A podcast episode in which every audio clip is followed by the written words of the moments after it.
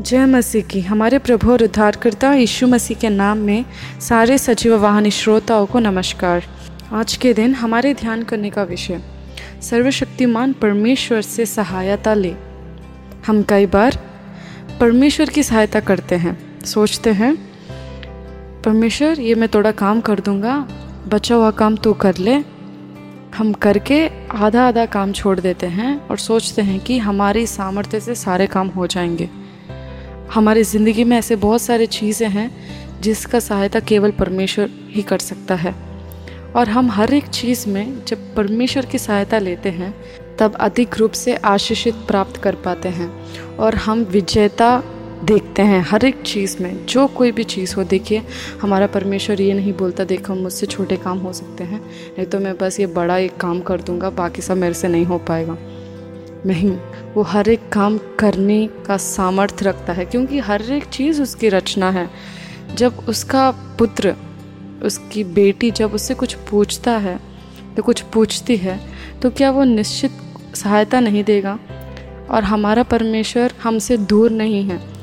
हमें कोई सहायता चाहिए तो हम दौड़ दौड़ के भागते हैं, कौन है मेरी जो सहायता करेगा? फ़ोन करते हैं उनको। बोलते हैं, क्या तू मेरा ये सहायता करेगा? क्या आपने कभी पहले दौड़ा परमेश्वर के पास? आज के दिन आप दौड़िए। उसकी सहायता करना बंद करके उससे सहायता लीजिए पहले। परमेश्वर से जो ज़्यादा प्राप्त करता है, वो ही ज़्यादा उसको दे पाता है। आप तो देने में पड़े हैं। देना गलत नहीं है, पर पहले उससे प्राप्त करना ज़रूरी है। आप जितना परमेश्वर से प्राप्त करोगे, उतना अधिक आप परमेश्वर से जो लेते हैं, वो लोगों को दे पाएँगे।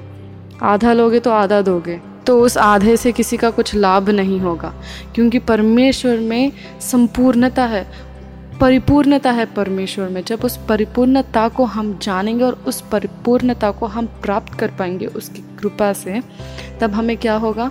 हम अपनी ज़िंदगी में आगे बढ़ पाएँगे। हमेशा जब भी आपको सहायता की ज़रूरत है, देखिए परमेश्वर की तरफ़, बुलाइए उसे।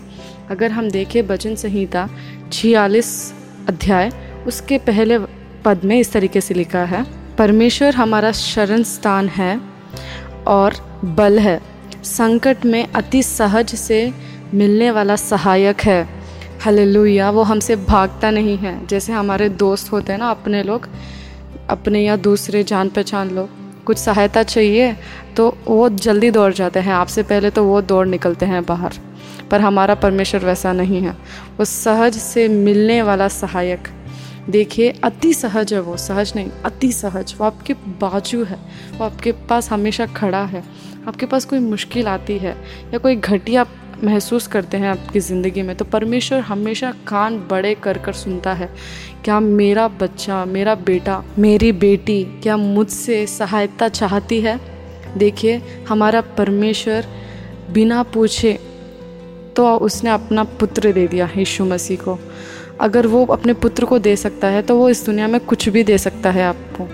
पर आपको पूछना है, अगर आप नहीं पूछ के प्राप्त करना चाहते हैं तो आप परमेश्वर को झूठा ठहराते हैं। तो परमेश्वर आपकी आशा से बढ़कर या उसके नीचे कुछ करता नहीं है। अगर आप पूछने की सामर्थ्य रखते हैं, पूछने की आशा रखते हैं, पूछने का दम रखते हैं तो परमेश्वर देने को तैयार है वो। जो कुछ उसने दे दिया है, वो उसको आप अपने आँखों से देख पाएँगे। कई बार परमेश्वर हमारे सामने बहुत सारी चीज़ों को रखता है, बहुत सारे चमत्कार को पहले से ही करके रखता है, पर क्या होता है ना, हम परमेश्वर के और ध्यान नहीं कर पाते। इस वजह से क्या होता है, शैतान हमारे आँखों को बंद कर देता है। और इस वजह से हम देख भी नहीं पाते कि हमारे सामने वो आशीष है। जब हम परमेश्वर के पास जाते हैं ना, हमारा आँख खुल जाता है और सारे आशीष को हम देख पाते हैं और परमेश्वर की स्तुति करते हैं। हले तो इसलिए आपके जो भी संकट है, परमेश्वर के नज़दीक आइए, उससे पूछिए, वो आपका सहायक बनेगा और उससे आप परिपूर्णता में सहायता मांगिए और प्राप्त करिए और इस दुनिया में विजेता की ज़िंदगी जिए। हले परमेश्वर इस वचन को आशीष दे। आमेन